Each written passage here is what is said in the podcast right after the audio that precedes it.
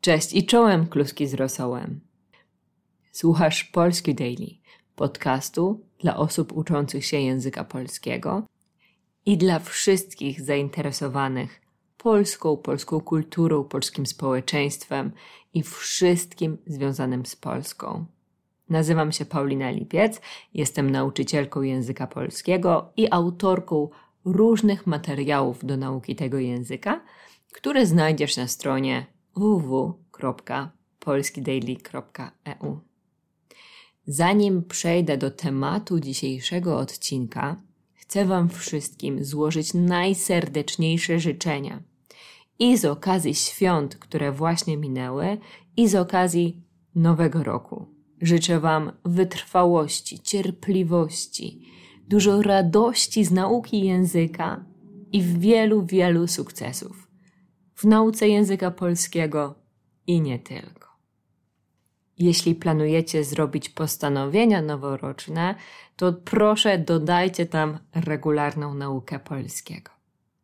A jeśli chcecie zrobić coś regularnie i macie dodatkową motywację, dodatkową energię i trochę czasu, to oczywiście zapraszam Was po pierwsze na spotkania naszych klubów, klubu konwersacyjnego, dyskusyjnego, e, to to samo, e, gramatycznego i leksykalnego. Co weekend w niedzielę spotykamy się na Zoomie i trenujemy język polski. Żeby dostać się do tego klubu, musisz być członkiem Polski Daily. Zapiszesz się bez problemu na www.polskidaily.eu. E, w tym roku planuję oczywiście kontynuować te kluby, organizować jeszcze więcej kursów. Już teraz mamy kilkanaście grup, w których studenci z całego świata uczą się razem z nami języka polskiego. I zaczynamy od stycznia też kursy książki, na których będziemy interpretować, analizować, uczyć się słownictwa z książek, z literatury. Jeśli coś takiego Cię interesuje, to napisz do mnie na paulina.polskidaily.eu. A teraz możemy zacząć podcast o góralach.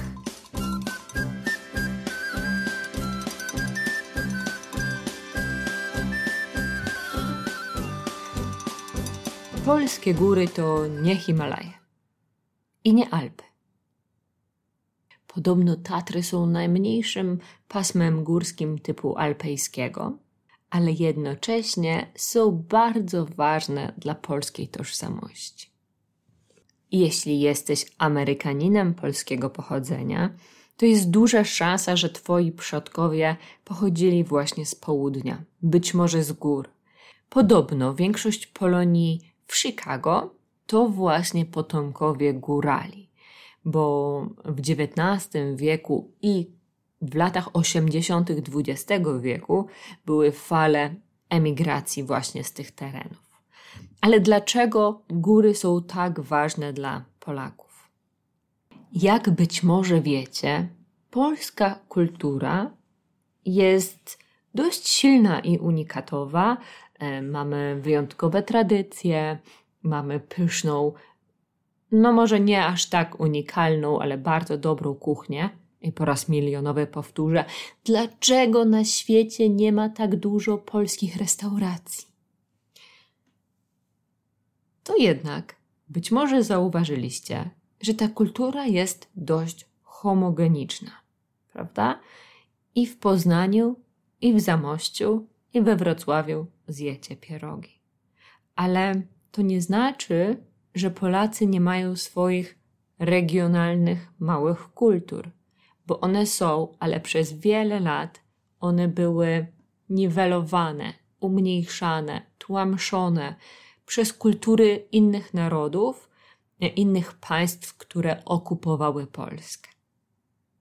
I być może słyszeliście o wzorach, wycinankach Złowicza, być może słyszeliście o języku, albo raczej regionalizmie em, z okolic Białego Stoku, prawdopodobnie słyszeliście też o góralach, bo ta kultura góralska, a szczególnie podhalańska, czyli z regionu Tatr, była bardzo silna i nawet w czasach zaborów, nawet w czasach II wojny światowej i nawet w czasach komunizmu nikomu nie udało się tej kultury opanować. Przez wiele setek lat górale żyli w swoich małych społecznościach góralskich, wypasali owce na halach. Hale to takie doliny w górach. Chodzili po górach, próbowali uprawiać warzywa i owoce, ale w górach to nie jest takie łatwe. Robili sery, pisali muzykę i rzeźbili w drewnie. I sobie tak żyli daleko od ludzi z miasta, powiedzmy. Ale to się zmieniło w XVIII wieku. Jak już wspomniałam, w XVIII wieku to był ten czas, kiedy Polska nie istniała. I polska inteligencja szukała sposobów na to, żeby ocalić polskość, żeby złapać i trzymać się różnych elementów polskiej kultury, żeby je zachować. Pod koniec XIX wieku, w takim okresie, który nazywamy Młodą Polską, mniej więcej od 1890 do 1915 roku, był taki trend, który nazywał się chłopomania. Inteligenci, artyści z miast zaczęli interesować się kulturą ludową. E, jeździli na wieś, zapisywali piosenki, zapisywali melodie, podziwiali sztukę, czasami nawet zakochiwali się w chłopkach, e, tworząc różne mezalianse, jak Stanisław Wyspiański. I część z nich pojechała też w górę. Był wśród nich Tytus Chałbiński, lekarz, który za namową znajomych, w tym Heleny Modrzejewskiej, pojechał w góry. To nie był jego pierwszy pobyt w górach, bo już wcześniej e, Polacy jeździli w Tatry, e, żeby oddychać świeżym powietrzem. Jak ktoś miał problemy z płucami czy gruźlicę, to jechał na wieś albo właśnie w góry. Ale Modrzejewska namówiła Tytusa, żeby został w Zakopanem trochę dłużej. I faktycznie spędził tam kilka miesięcy i zaczął odkrywać piękno wędrowania po górach. Wyznaczył wiele tras, zdobył wiele szczytów i zakochał się w górach na tyle, że sam zaczął propagować, promować wizyty w górach i mieszkanie tam. Wkrótce do Chałubińskiego dołączyła śmietanka towarzyska, śmietanka polskiej inteligencji. Ludzie zaczęli jeździć w góry i chyba spodobały im się te unikatowe widoki, ta czysta natura, e, wierzchołki gór pokryte śniegiem. Wielu malarzy przyjechało wtedy w góry i malowało pejzaże, ale też portrety górali, którzy byli trochę egzotyczni, bo ubierali się inaczej i zachowywali się inaczej niż zwykli chłopi na nizinach, na wyżynach, w różnych częściach kraju. Dlaczego? Co było w nich takiego innego? No może, może po pierwsze to, że oni nie byli typowymi rolnikami. Ich praca nie była aż tak wyczerpująca, męcząca, jak praca na roli zwykłego chłopa. Oczywiście musieli zajmować się swoimi owcami, ale chodzenie z hali do hali ze stadem owiec no, nie było aż tak trudne. To znaczy, że mieli trochę czasu i energii, żeby rozwijać swoje talenty artystyczne. I nie zawsze to były wielkie talenty, ale większość góralskich chłopców miała ze sobą zawsze jakiś nożyk i kiedy czekała gdzieś tam aż owce się najedzą, dłubała w drewnie, czyli coś tam sobie rzeźbili, jakieś figurki. Nie były to jakoś bardzo wyrafinowane rzeźby, ale był to, była to jakaś tradycja, wszyscy to robili. Tak samo jak większość górali potrafiła grać na różnych instrumentach. A więc od tego czasu, mniej więcej od lat 70. XIX wieku, Podhale, a szczególnie Zakopane, stały się centrum y, kultury, a szczególnie Zakopane stały się centrum y, Centrum Kultury. Do Zakopanego przyjeżdżali malarze, pisarze, różnego rodzaju artyści, a także ich znajomi, ich rodziny. Niektórzy przeprowadzali się tam na stałe, bo czerpali inspirację z gór, mieli tam spokój, mieli tam um, dobre warunki do pracy. Mniej więcej w tym samym czasie w Zakopanem przebywał też Stanisław Witkiewicz, ojciec Witkacego, o którym opowiadałam Wam kilka odcinków temu. Witkiewicz był architektem, był też malarzem, był generalnie człowiekiem wszechstronnie utalentowanym, to znaczy miał wiele talentów, ale przede wszystkim interesowało go budownictwo i architektura. I ponieważ w tym momencie, kiedy do Zakopanego na Podhale przypłynęło dużo nowych ludzi i była potrzeba zbudowania nowych domów, niektórzy zaczęli czerpać inspirację z domków, z budynków ze Szwajcarii i z Austrii, ale Witkiewicz czuł, że potrzeba czegoś bardziej lokalnego. Styl zakopiański to drewniane budynki, które przypominają trójkąty, bo ich dach jest jak zbocza gór. Szczyt dachu jest jak szczyt góry, a jego ściany są ścianami budynku. Są jak, są jak stoki narciarskie. Obecnie znajdziecie też trochę budynków w stylu zakopiańskim na Podhalu, ale ostatnio było, e, było kilka problemów, bo te drewniane budynki niestety są łatwopalne i ulegają pożarom. Możecie teraz powiedzieć, no to w takim razie okazuje się, że to, co widzimy w górach, nie jest oryginalne, nie jest typowo góralskie, skoro jakiś artysta z Warszawy przyjechał i stworzył lokalną architekturę.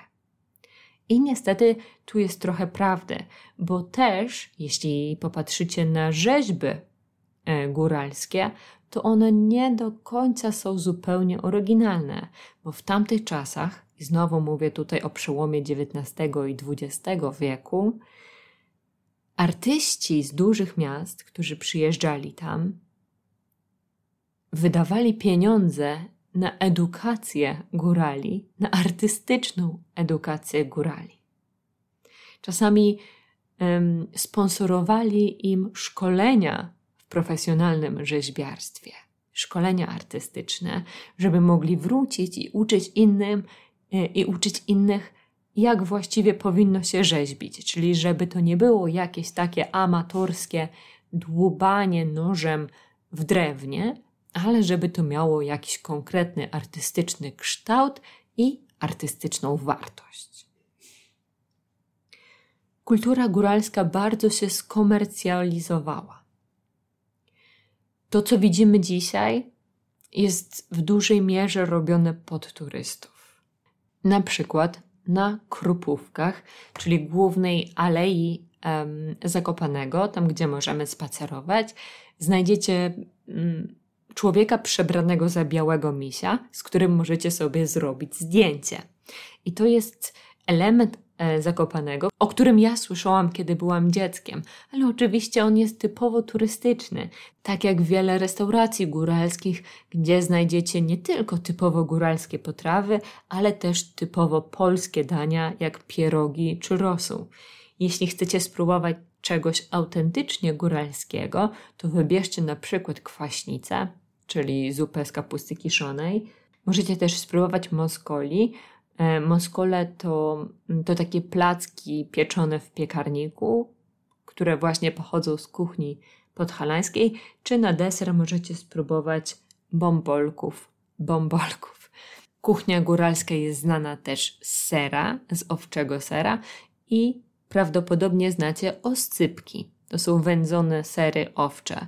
W różnych miastach w całej Polsce można kupić coś, co nazywa się ser w, typie oscypka, ale jeśli jest zrobiony z mleka krowiego, to nie jest to samo. Więc najlepiej pojechać prosto do Zakopanego i spróbować go tam. Możecie też spróbować innego sera, który nazywa się bryndza. E, jest to ser bardziej kwaśny, bardziej do smarowania na kanapki. I chyba nie jest tylko polski. Wydaje mi się, że Słowacy też produkują brędzę. W takim razie, co jest tam autentyczne? Co jest faktycznie elementem kultury góralskiej? Na pewno stroje. Stroje trochę się zmieniły, prawdopodobnie są teraz dużo prostsze niż kiedyś. Górale nie noszą też tradycyjnych stroi na co dzień, ale dla turystów się przebierają i ubierają je też na swoje duże uroczystości, na przykład na śluby i wesela. Jeśli dostaniecie kiedyś zaproszenie na wesele w górach, to koniecznie je przyjmijcie, bo to może być coś ciekawego. Góralskie wesela trwają kilka dni, gra się tam dużo tradycyjnej góralskiej muzyki i będziecie mogli właśnie zobaczyć, zaobserwować tradycyjne góralskie stroje. Góral podhalański, bo to też jest ważne, że w Polsce nie ma jednego typu górali, jest kilka, ale ponieważ są to małe społeczności, to mamy tendencję utożsamiać wszystkich górali z góralami podhalańskimi, z góralami z Zakopanego i okolic. A to nie do końca prawda. No ale na potrzeby tego podcastu będę po prostu mówić górale. Stroje górali podhalańskich bardzo łatwo rozpoznać. Kobietę na pewno rozpoznacie po gorsecie, sukni i czerwonych koralach. Góralki noszą też czerwone wstążki we włosach ale czerwone korale są chyba najbardziej rozpoznawalnym elementem stroju góralki. Mężczyzn jeszcze łatwiej rozpoznać, kiedy porównujemy ich strój do innych strojów ludowych, a to dlatego, że mają często czarny albo ciemnobrązowy kapelusz z piórkiem, to jest kapelusz filcowy, ma piórko. Noszą też pelerynę, pelerynę, a to jest rzadkie w strojach ludowych. Do tego noszą pas, białą koszulę i spodnie, które nazywają się portki. Właściwie w całej Polsce używamy słowa portki jako kolokwializmu na spodnie, szczególnie kiedy mówimy do dzieci, ale tak naprawdę portki to e, element stroju góralskiego. I kobiety i mężczyźni noszą też kierpce. Kierpce to tradycyjne skórzane buty. I jest jeszcze jeden element E, stroju góralskiego, to parzenica. Parzenica to taki ornament, ozdoba wyhaftowana na ubraniach. Bardzo piękna, bardzo często w centrum tej parzenicy jest kształt serca albo inny owalny kształt i od niego odchodzą ramiona, tworząc taki, taki kwiat, taki ornament. Co jeszcze powinniście wiedzieć o góralach? Górale są bardzo religijni. Są wręcz ekstremalnie religijni i być może właśnie z powodu górali obcokrajowcy postrzegają wszystkich Polaków jako wiernych tradycyjnemu katolickiemu kościołowi. Kiedy będziecie na Podhalu i będziecie chodzić po górach, i bardzo Wam to polecam, bo są piękne widoki i koniecznie musicie zobaczyć na własne oczy Morskie Oko, em, Dolinę Pięciu Stawów i Giewont, no nie ma opcji, żeby tego nie zobaczyć podczas pobytu w Polsce, to prawdopodobnie po drodze zobaczycie też kapliczki. Kapliczki to są albo figury religijne, na przykład figury Maryi, albo malutkie domki, w których takie figury się znajdują.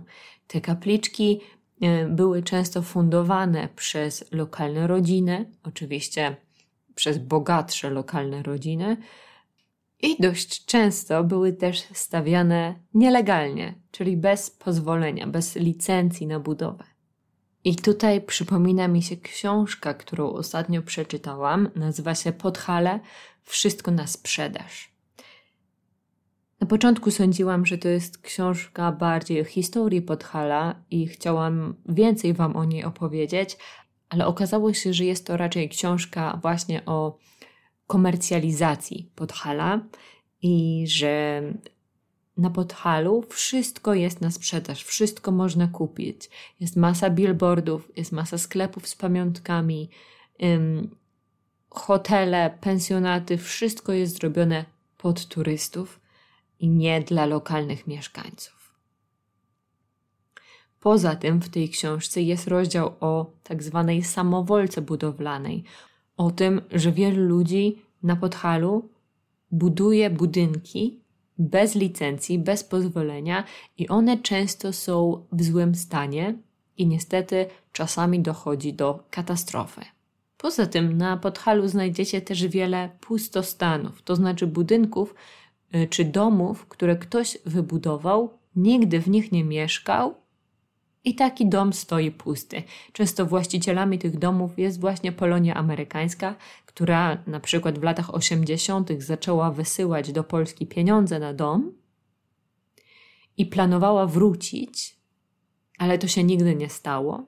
I teraz ten dom stoi, nikt go nie chce, nikt go nie chce zburzyć, czyli e, zniszczyć, i po prostu stoi i czeka, aż, aż się zawali. Kolejnym elementem kultury górali, który powinniście znać, to góralska muzyka. Piosenki góralskie zwykle nie były nigdzie zapisywane aż do XIX wieku, ale nawet do dzisiaj są niektóre takie, które po prostu górale znają, bo ich rodzice je śpiewali, ich dziadkowie je śpiewali i tak.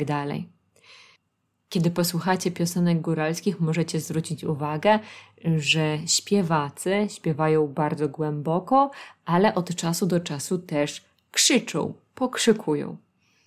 Muzykę góralską grają i śpiewają zarówno kobiety i mężczyźni. Wcześniej w zespołach góralskich były różne instrumenty. Obecnie zwykle grają na skrzypcach i na fujarkach, inaczej zwanymi, inaczej zwanych piszczołkami. Są to takie rodzaje fletu, powiedzmy. Czasami w takich bardziej nowoczesnych konfiguracjach pojawia się też akordeon, perkusja czy gitara.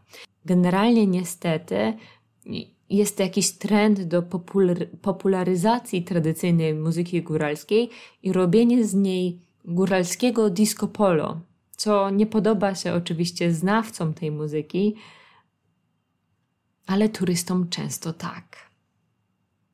Jeśli nie planujecie wizyty w Polsce w najbliższym czasie, to możecie góralskiej muzyki posłuchać oczywiście na YouTubie.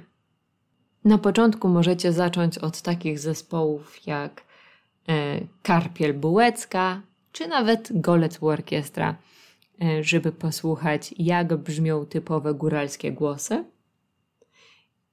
I oglądając teledyski, popatrzcie też, jak góralscy muzycy trzymają skrzypce, bo używają ich trochę nietradycyjnie.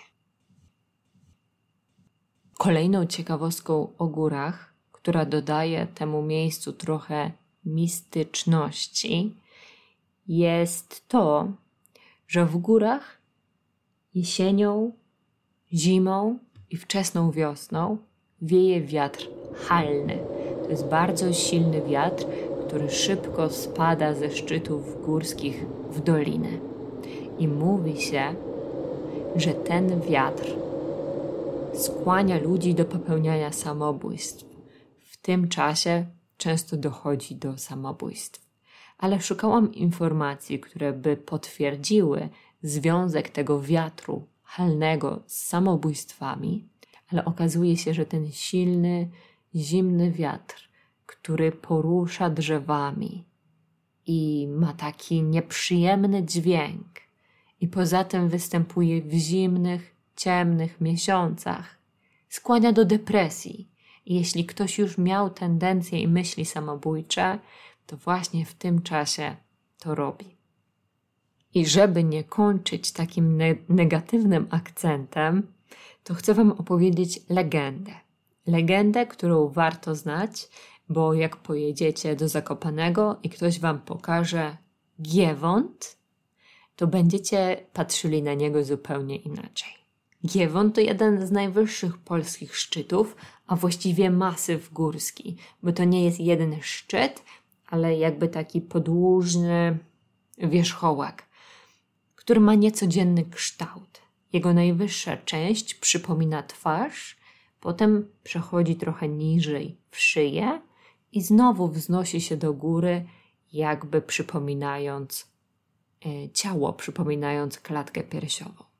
Legenda mówi o tym, że ta twarz i ciało to śpiący rycerz. Dawno, dawno temu, kiedy po krupówkach jeszcze nie chodził miś, a w restauracjach nie było pierogów, a w kapelach góralskich górale grali nie tylko na skrzypcach, ale też na dudach, był sobie Juchas, czyli młody pasterz. Chodził sobie po halach ze swoimi owcami, dłubał nożem w drewnie, coś tam sobie śpiewał pod nosem, aż tu nagle zaczął padać mocny deszcz. Niespodziewanie zaczęło lać. Juchas rozejrzał się w poszukiwaniu schronienia, gdzie mógłby się ukryć przed deszczem i znalazł szczelinę w skale. W górze była jaskinia pieczara.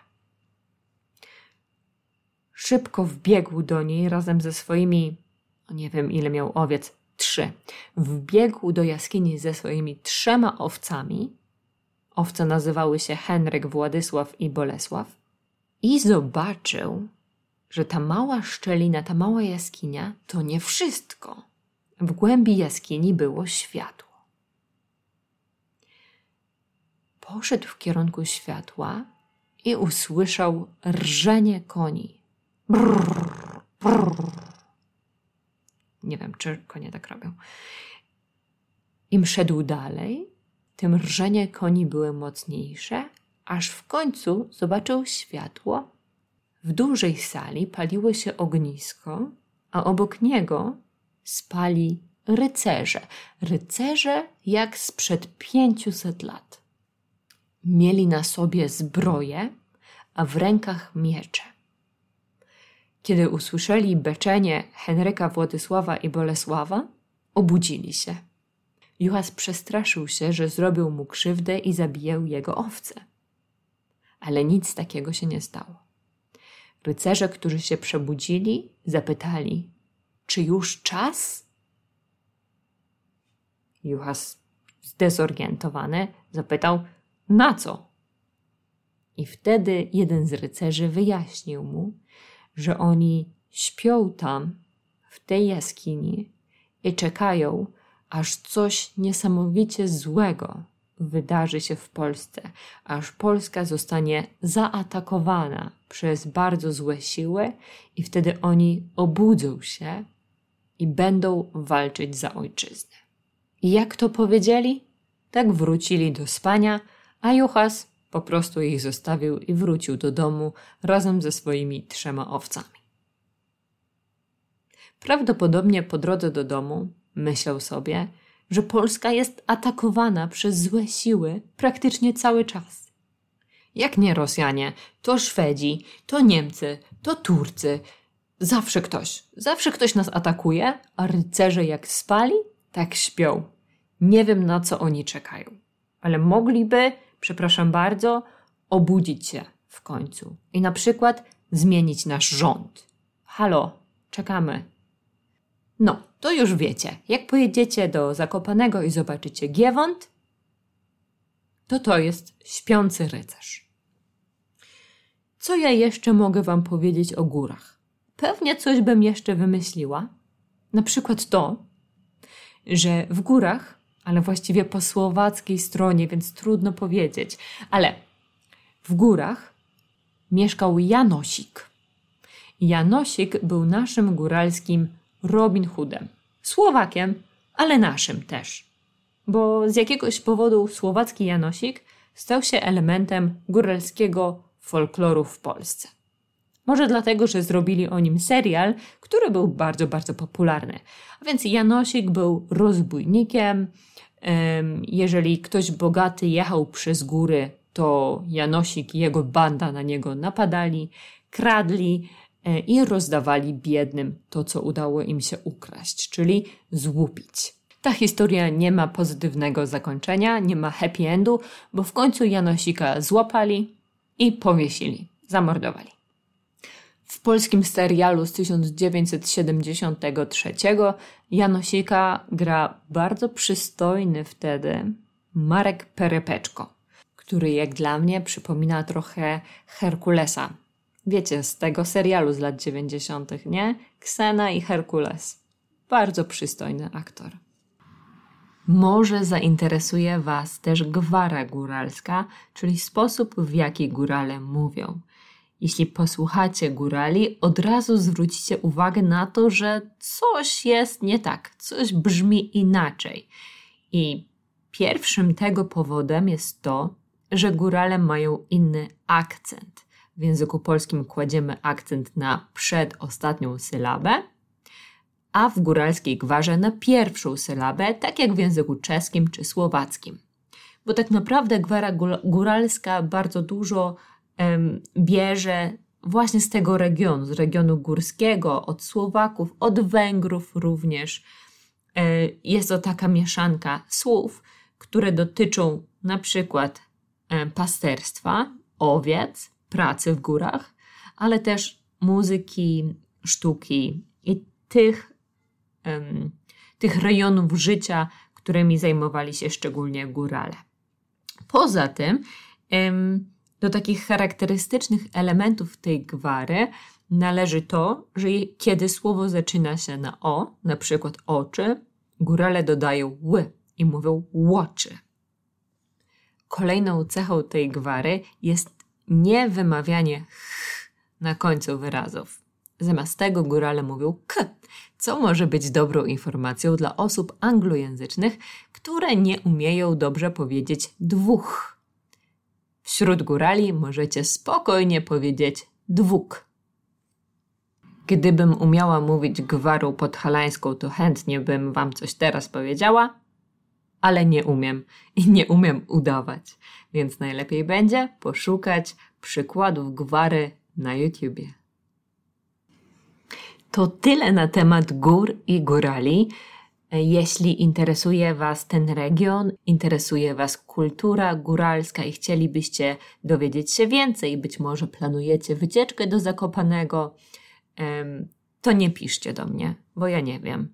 Byłam w Zakopanem nawet trzy razy. Pierwszy raz byłam tam z wycieczką szkolną i poszliśmy wtedy nad Morskie Oko. Morskie Oko to jest takie jezioro w górach, do którego prowadzi prosta, asfaltowa droga, żeby turystom było łatwiej, po której nawet można wejść tam w obcasach. Wiem, bo moja nauczycielka to zrobiła. I po której jeżdżą wozy zaprzężone w konie. I te konie wożą pod górę leniwych turystów. I to jest smutne, bo wiemy dobrze, że właściciele tych koni traktują je źle i turystów jest na wozach za dużo. Więc jeśli będziecie chcieli kiedyś zobaczyć morskie oko, to bardzo Was proszę, załóżcie adidasy albo buty trekkingowe i po prostu idźcie na piechotę. To już koniec i bomba. Kto nie słuchał, ten trąba. Do usłyszenia.